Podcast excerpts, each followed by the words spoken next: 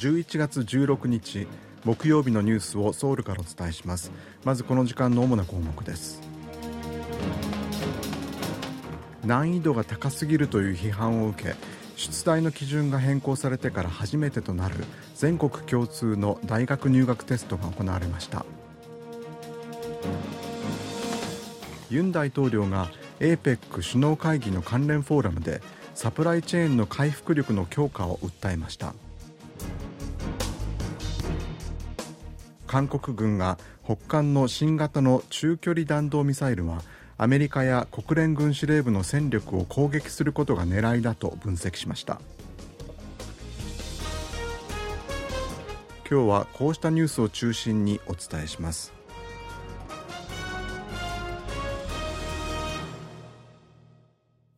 全国共通の大学入学テスト大学修学能力試験が19日全国の試験会場で行われました。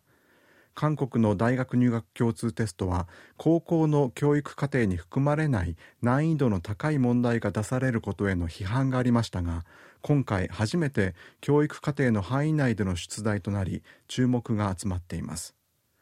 大学修学能力試験は全国各地のおよそ1300の会場で行われました。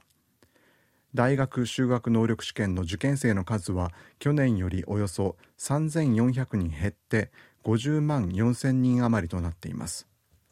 今年は浪人生や高卒認定試験の合格者などの数が増え全体の35.3%となりました。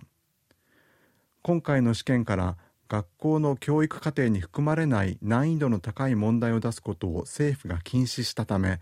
大学に在学しながら改めて他の大学を受験するいわゆる仮面浪人生が増えたことが背景にあるとみられます。全国共通テストの成績は来月8日に通知され来年1月3日に大学願書の提出がスタートします。韓国の大学入学共通テストの当日は交通規制をはじめとするさまざまな対応が国を挙げて行われますがこの韓国独特の社会現象を海外のメディアも大々的に伝えています。アメリカのブルームバーグは15日韓国毎年恒例の大学入試による活動停止に備えると題した記事で受験生にとって最も重要な試験が行われるため今週の木曜日は韓国でさまざまな活動がストップするだろうと報じました。警察庁は16日遅刻しそうな受験生を会場まで送ったり家に忘れてきた受験票を会場に届けたりするなど入試関連のサポートを214件行ったと発表しています。また受験生が安全に試験会場に到着できるよう全国の会場の周辺には合わせて1万人余りの警察官とパトカーやバイク2600台余りが配置されたということです。さらに英語のリスニングの試験が行われている35分間は会場周辺の騒音を減らすため警察が交通規制を行うとともに緊急の場合を除いて航空機の離着陸が禁じられます。ブルームバーグはまた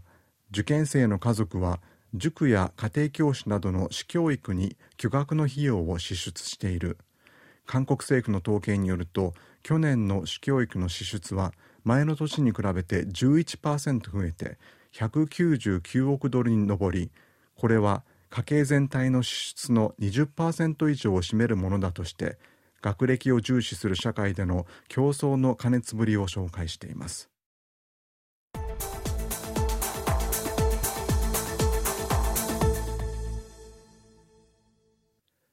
APEC アジア太平洋経済協力会議に出席するためアメリカのサンフランシスコを訪れているユン・ソンニョル大統領はサプライチェーンの回復力の強化を APEC の最優先課題に掲げるよう提案しました。ユン大統領は現地時間の15日 APEC 首脳会議に合わせて開かれたビジネスフォーラムで基調演説を行いサプライチェーンのリスクは国の安全保障に関わる問題であり企業にとっては存亡に関わる問題だと強調しました。その上でサプライチェーンの回復力の強化を APEC の最優先課題として掲げるよう提案しました。またデジタル化が急速に進む時代においては国家間のデジタル格差もなくならなければならない。多様な社会文化的特性を持つ APEC が国際的なルール作りに貢献しなければならないと述べました。さらに斬新なアイデアの発掘や新しいビジネスチャンスの創出に向け次世代の若者の活発な交流が欠かせない。研究開発に従事する若者が APEC の域内で自由に行き来できるようにする方策を議論していきたいと述べました。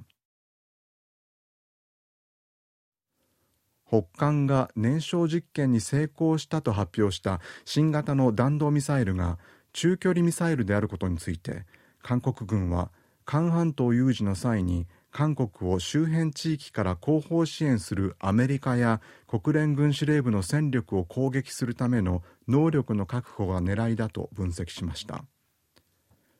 韓国軍の合同参謀本部の関係者は定例の会見で北韓は発射までの準備時間が短く作戦の運用に有利な固体燃料式の新型のミサイルについて短距離のものに加え長距離の大陸間弾道ミサイル火星18を開発している。今回の実験は中距離の弾道ミサイルについても固体燃料式の新型を開発するための第一歩だと批判しました。韓国と日本それにアメリカが連携を強化していることを受けて北韓の国防省は目に見える戦略的抑止軍事行動であらゆる脅威を強力に統制管理していくと強調しました。北韓の国防省の報道官は談話を発表しアメリカとそれに追従する国が我が共和国に対する核先制攻撃を目的に抑止戦略を見直したほか韓日米3カ国間のリアルタイムでの情報共有システムの運用を年内に開始することで合意したとして韓日米3カ国による連携の強化を批判しました。北韓は先週11月18日をミサイル工業節という記念日に設定したと発表していてこの日の前後に新型の中距離弾道ミサイルの発射実験を行う可能性があるとみられています。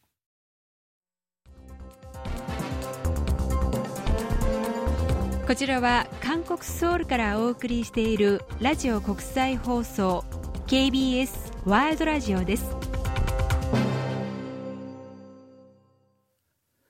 最高裁にあたる韓国の大法院は不動産投資のため通帳残高証明を偽造した罪などに問われていたユン大統領の義理の母親チェ・ウンスン被告に対して懲役1年の実刑を言い渡しました。大法院は私文書の偽造や不動産の登記に関する法律に違反した罪で裁判にかけられたチェ被告に対して懲役1年の実刑を言い渡した2審の判決を確定しました。チェ被告はソウル近郊のキョンギドソンナム市の土地を購入した際自身の銀行口座におよそ350億ウォンがあるかのように残高証明を偽造した罪に問われていました。またこの土地を購入した際に他人の名義で登記するなど不動産の実名登記を義務付ける法律に違反した罪にも問われていました。かつては手軽な通信手段として重宝された電報サービスが138年の歴史に幕を閉じることになりました。韓国で電報サービスを行っている通信大手の KT が15日に発表したところによりますと1ヶ月後の来月15日にサービスを終了するということです。韓国に電報が導入されて138年後の終了となります。KT は通信市場の環境の変化により電報の利用者が年々急激に減っていて累積赤字が膨らみこれ以上サービスを続けることができなくなったと説明しました。KT は5年前に国際電報サービスを終了しています。韓国では1885年に電報サービスが開始されおよそ100年間にわたって文字ベースの主な通信手段として広く利用されました。しかし1990年代に入り電子メールと携帯電話が普及したことで電報を利用する人が急激に減り2010年代からはお祝いやプレゼントの代わりに贈られるなど用途が限定されていました。以上原秀氏がお伝えしました。